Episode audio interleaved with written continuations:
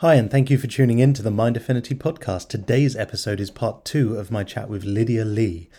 At the end of part one, we were talking about that voice of doubt. And Lydia was just getting into talking about how we can manage that and what work needs to be done. So we'll rejoin that conversation right after this. The mind is capable of amazing things, and yet so many people use that immense power to hold themselves back. Imagine what you could achieve harnessing that power and using it to push yourself forward. This is the Mind Affinity Podcast, the place for advice and inspiration to help you empower yourself. It's hard. It's hard hearing that voice all the time, you know? And if it isn't all the time, or even if it's once in a while, it's enough doubt, it's enough insecurity to start feeding or start like snowballing down into something bigger and something that it doesn't have to be and i think the the magic i think is in the autonomy though is teaching them the you know like for for myself anyways as a coach right that it's showing them okay yes something broke down at this point right but can you take the steps now to to reel back and say see where where it happens and then what needs to be done? And then all the what needs to be done is this is the work that we've done together like myself and my archer right? Mm. you've given them the tools. You've given them all of the the the the trip the tricks the tips the hints. And they they then are like okay well i've got not just one. It's not you know i i don't have just this one one size fits all tool that's going to fix everything right? It's a plethora of of um, different ways to handle it. And I think, um, yes, we can feel like that, but I think it's about feeling at that moment accepting where you're at accepting it as the as that emotion of whatever it is that you're feeling if it's self-doubt if it's you know insecurity about the relationship that you have with them and then saying okay well if it's coming up more than once is it something then that i have to address right? Is it something that i then have to go and talk to like should i? Am i confident enough to go and talk to them about it and say well you know did you guys know? Well i don't know if you would have done that but you know did you guys hmm. know i had this or you know on my own? And you know that that made me feel this way. And and i think that's the thing with groups that you feel that you're tight in with that everyone just feels that oh well we just all know how each other thinks and talks yeah. because we've hung out so much together right? oh do you know a, a really great example of that um, is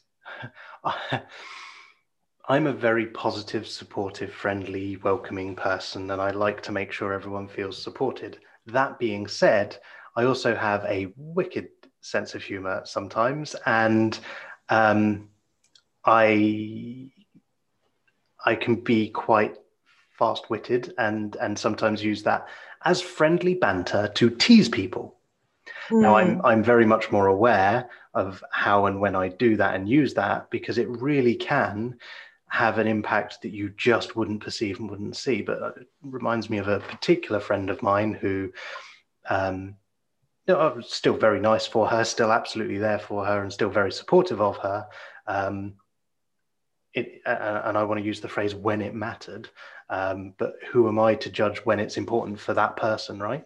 Um, and so we had a bit mm. of friendly banter, and I would tease her a bit. And then on one occasion, she came up to me and she said, "Actually, Duncan, I, I feel I want to have a conversation with you about this, and and you know, I, I feel bad about having this conversation, but actually, I'm not I'm not sure you really understand, and I don't know if you mean it, and and I feel quite worried about some of the stuff that you say.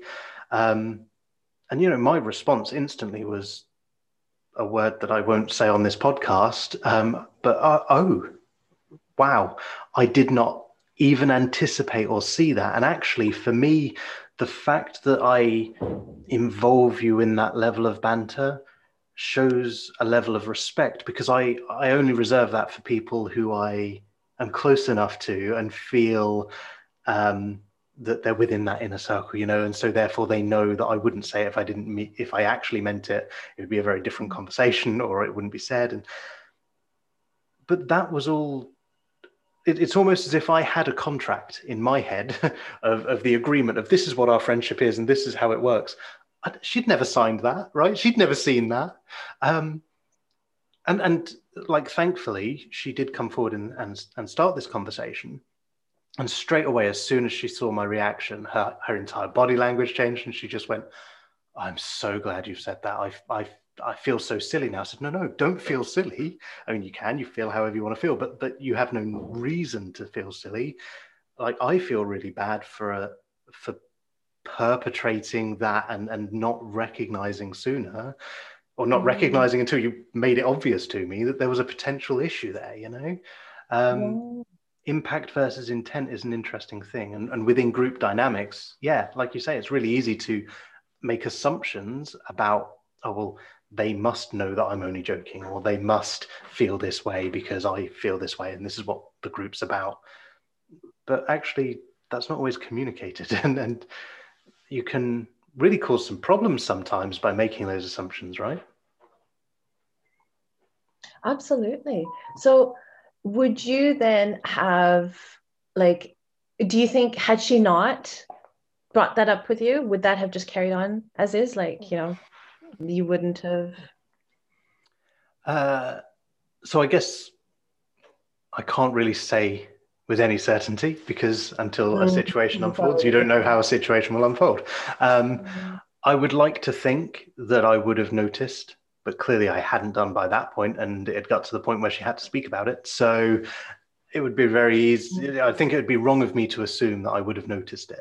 Um, I'm really grateful that she came forward and had that conversation, and I think that's something that made it easier. Is that I am, you know, my friends and I you know close friends that I have, there's always an openness there, a level of openness and honesty.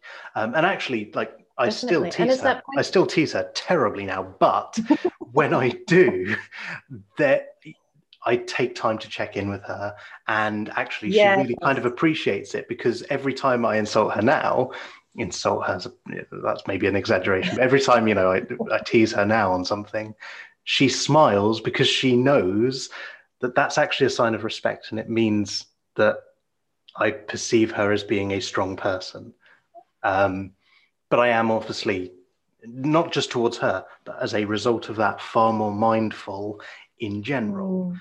um, mm-hmm. of, of how my impact isn't always the same as my intent. And how often do you think people do that? Like, actually do the check in, you know? Like, obviously, I think in light of a lot of the stuff coming out with like me too movement and mm. you know other various movements around kind of you know autonomy of body and self. Like i think how often do we do that just amongst our friends you know? Oh yeah absolutely. I don't i don't probably nowhere near often enough. Um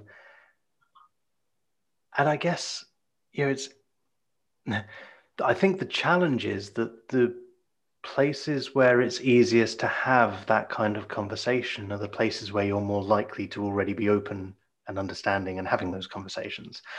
Mm. Actually, I think it's the places where you wouldn't think about it that maybe deserve more focus.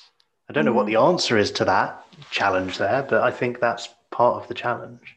Yeah, definitely. But you hit on a really key point there about opening the communication channels, though. Yeah.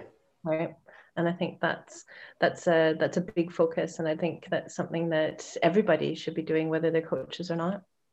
Oh, absolutely. Even if that communication, I think it's about internal communication as well. I think listening to ourselves mm. is something that we we often forget to do we get busy with everything else and, and focused on so many other things because there's so much going on right? Uh, and so many things requiring and and requesting our attention. Actually it's really easy to forget or to gloss over taking that time to actually pay attention to oneself and to, to check in as it were in, as i do with that friend for example yeah. to check in with ourselves too. Absolutely. And i think that um, I don't know. I think it's something in archery as itself because I think with coaches, it's that whole function of I'm teaching a skill, hmm. right? Whereas for myself personally, what I've learned as a coach is you can draw so much more out of that person if you see them as the whole. that it's not you're not just coaching that one little skill that you've taught them right and opening up the helping them to open up to listen to what's going on inside and to see where that self-doubt is coming from to help improve their technique then is you wouldn't have i wouldn't have known right had i not started that conversation with them to see okay well what is actually going on in your head when this is happening mm-hmm. right and I don't know, I would personally like to see a lot more of that roundedness in sports coaching coming out rather than the division and the separation that's somehow happened in the industry where, you know, you have sports psychology and then you have sports coaching. Yeah. Like, well, how can you divide the two? oh, absolutely. I com- completely agree. And I, th- I think that's often the case in in many walks of life as well. We're so quick to put things in boxes and categorize things. And that's okay. Um, so long as we understand that any label that we give something is just that it's a label, it's a way of making a quick categorization, and it doesn't actually create any real confines. You know, it's not like now that I've given it this label, everything needs to fit inside the box that's got that label. Hmm. It's like business Definitely. coaching as well, because I, I work with clients who are business owners. A lot of my clients are business owners. I help the individual. As a result, the business grows. I don't call myself a business coach. I'm not a business coach. Um, but what I can coach you on is everything you need now in this moment and what you decide to do in the future moments that come. So in a rather flippant way, I don't care whether it was one big thing or lots of different things. What I care about is how can I help that person to to change that, to to let go of the stuff that they've taken on board and recognize that they already have the control there to grab hold of to to change the outcome going forward. That's a, that's a really good way to say it. I think the reason that I had a big focus on the age group that I'm trying to target mm. is for maximum impact at a stage actually influence something, yeah. you know? And I feel that be, probably because of my experience and then my daughters as well too, that it feels okay. Well, what if you gave them those tools at that stage to then build it up and to take through you mm-hmm. know would that then change come high school years? Would they then reflect back on the tools that they had then and draw on that strength? And would that then you know have a knock-on effect as they get older? And that well that's my hope anyway. Absolutely um, i'm i'm fully and... on board with that. So so my my answer and yours go hand in hand. You know the, the idea that i would start right now mm-hmm. um, well, isn't it better if right now started 10 years ago? you know, when's the best time to plant a tree? 30 years ago. the second best time is right now. You know, so yeah, of course, if you can get in there and and give them that awareness and understanding of the control they already have now, mm. um, then they're not going to need me later. So please keep going, put me out of a job. that is funny. And do you do you then help the people that you're working with to to develop that autonomy and that sense of kind of you know directional? Oh hell yeah. I d- I don't want i don't want anyone being reliant on me. You know i don't i don't have all the answers. I have the questions. Um, but i don't have all the answers and it's not my place to. And like you know the, the the biggest downside of my original business model is that uh, people get better and then they don't come back. And that's a great problem to have right? Um, you know my, my aim is not to be working with someone for an extended length of time but some of the people that i work with absolutely want and need that.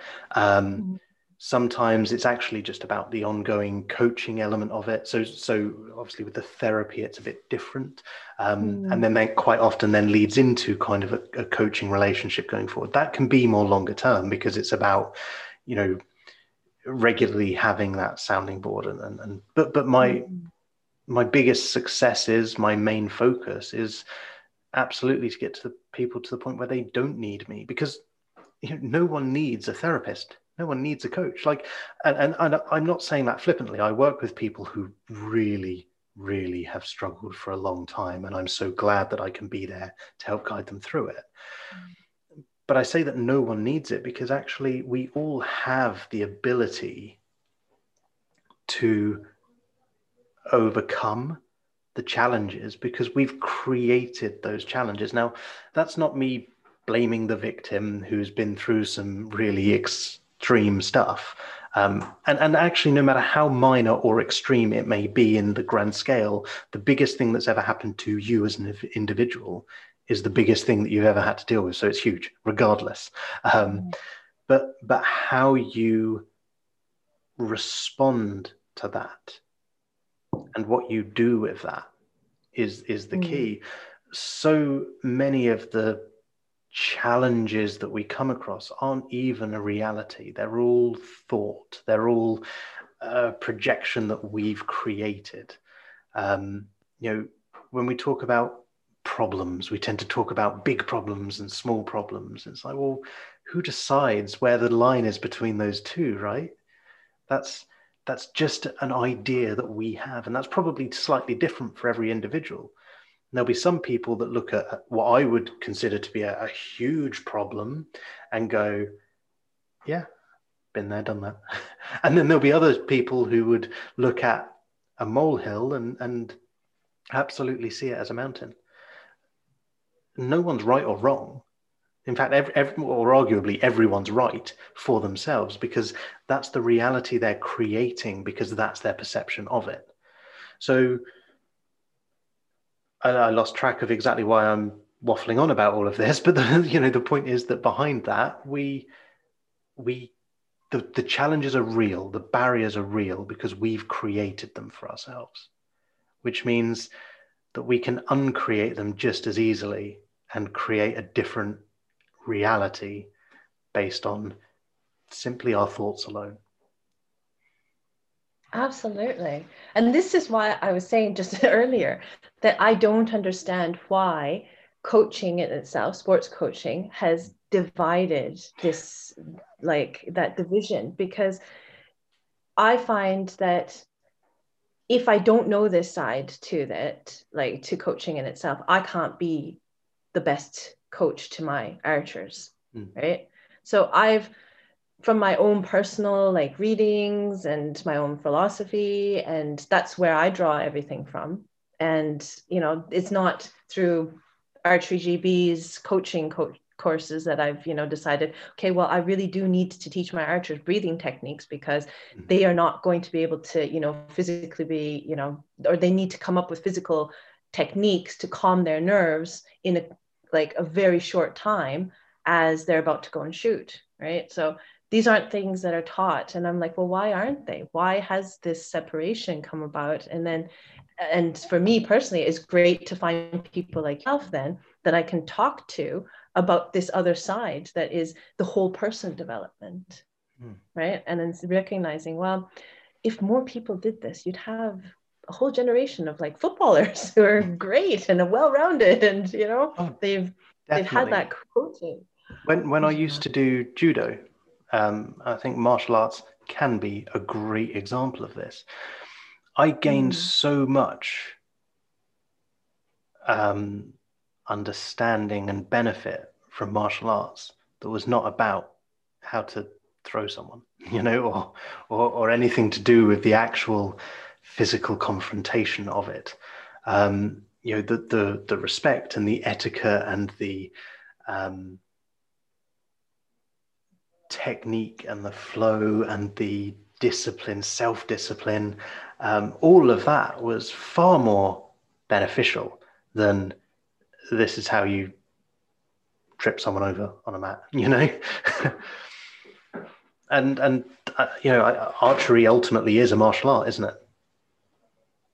yeah it's definitely it it has all of those aspects right so a big focus that i work on is how to get to that no mind state, that flow state, right? And where, because there's a fine balance between being hyper alert to what your body's doing and not enough stimulation mm. so that you're not alert enough that you're not sorry I, I, guess i can't say it on here but you know you don't give to uh, so there's there's that middle ground then where everything just seems to work right you've you've internalized the muscle memory and it can do it on your body knows what it needs to do and now it's up to you to work on the head part so that your head doesn't get in the way. And i think that part is not focused enough unfortunately in at least my sport. Hmm. so what's the key to that? Like a big question. But what's what's the key to to finding that space where the head doesn't get in the way? So i for archery itself you need to get that muscle memory drilled in so that you're not having to think about the technique anymore that it is automatic or instinctive or intuitive all the different fancy words that archers like to use mm-hmm. um, and once your body can do it without you having to think about doing it then that's when you get into the flow state because otherwise you're your head gets in the way and you're analyzing every single step. And and at the beginning you do need that right? So at the beginning as with all coaching i think you're very instructional as opposed to questioning right? So there does come a point where with an archer they are proficient enough that i no longer have to tell them or show them. I can now ask them because they've learned all the stuff that they need to right yeah. So rather than, oh, you just need to, I don't know, I was going to try and give an archery example there um, and realise that I'd probably sound like a fool because you know what you're talking about and I don't. Uh, I was going to say something like, rather than saying, just move the elbow position slightly. yeah. That, yeah, cool. Yeah, um, absolutely. Um, that's going to shift. Every, I, I, in fact, I imagine something as simple as just rotate your foot a little bit more can probably change everything as far as a shot goes, right? So you go from instructing them to adjust that foot so that they can feel the difference to asking them what can you change about your posture right now? Mm-hmm. absolutely. Because they know now. They know what works and they know they know what's the optimum. And that's not to say that every archer gets to be that performance archer right? Not every archer out there is even interested in becoming an olympic uh, athlete or you know they all have their own individual goals but it's about teaching them something that is repetitive and that they can repeat, right? They know how to repeat it. Mm. And that technique and methodology is doable and consistently doable. A, uh, a thought that comes to my mind as we're talking about that is I don't know if you've ever watched rugby. I don't know if that's something you're particularly interested in. Um, but Jonny Wilkinson used to be uh, an England kicker, and he's a perfect example of that state. And you see him just before his kick, and he puts his hands together and he does that cute little tappy dance, I call it, like where he moves his feet. Um, and you can see, you can watch the moment on his face where he changes from I'm getting into focus to yes, I'm just in the zone. And it, you can almost kind of breathe out with him as he does it, and you can see that he's re- he's in that state there, and he's achieved that zone. Isn't it brilliant when you yep. it must it must be amazing Absolutely. for you as a coach when you see people that you've been working with find that state for themselves definitely and it's that's the ultimate rewarding part and i think all not only that part but actually the community then that's been created because of that relationship right mm-hmm.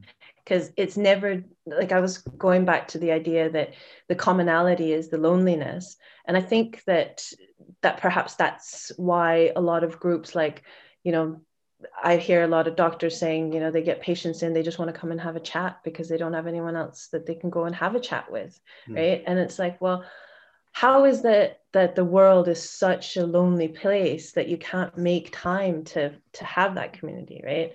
And then you're building that you're building those relationships to have that. And i and i mean i can see it with yourself and your group that you're building there as well too right? It's not just about the one individual who's joined that just wants to have a chat with you.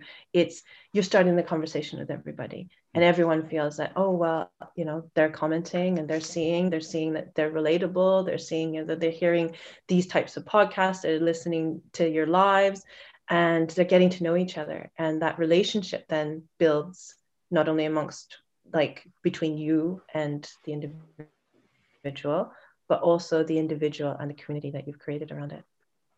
And you know that's really nice to hear because that's absolutely what, especially the Facebook group, uh, empower yourself and others. Search for it on Facebook. Um, that's that's absolutely what it's all about. It is about trying to and succeeding in in creating that community where, because you know some of the people that I work with, but also some of the people that um, you know have no interest in working with me. That's fine as well. Really are just looking for people that they can connect to, and I just I want it to be a space where people can just be themselves, and and and that will mean that for some people they get put off or turned off from that person. That's fine, um, but for other people they'll become more attracted to that person, and it's about just helping to build a community in those relationships. Well, Lydia, thank you so much for coming on and chatting. We've we we've nearly run out of time. It's just gone so quickly. Um, so, in the very brief moment that we've got left, what one message do you want to share with the world, or at least the small percentage of the world that's listening to my podcast right now? That confidence is in you and it can it can be drawn out and it's up to you how you want to that to be coming out and that change can happen when you want it to. Awesome. Lydia again thank you so much for coming on. It's been great having you on the show and i look forward to catching up with you again soon. Thanks duncan. Thanks for having me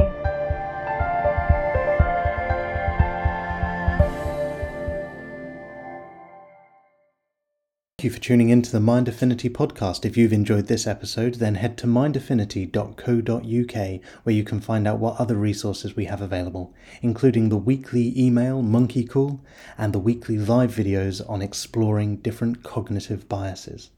Thanks for tuning in.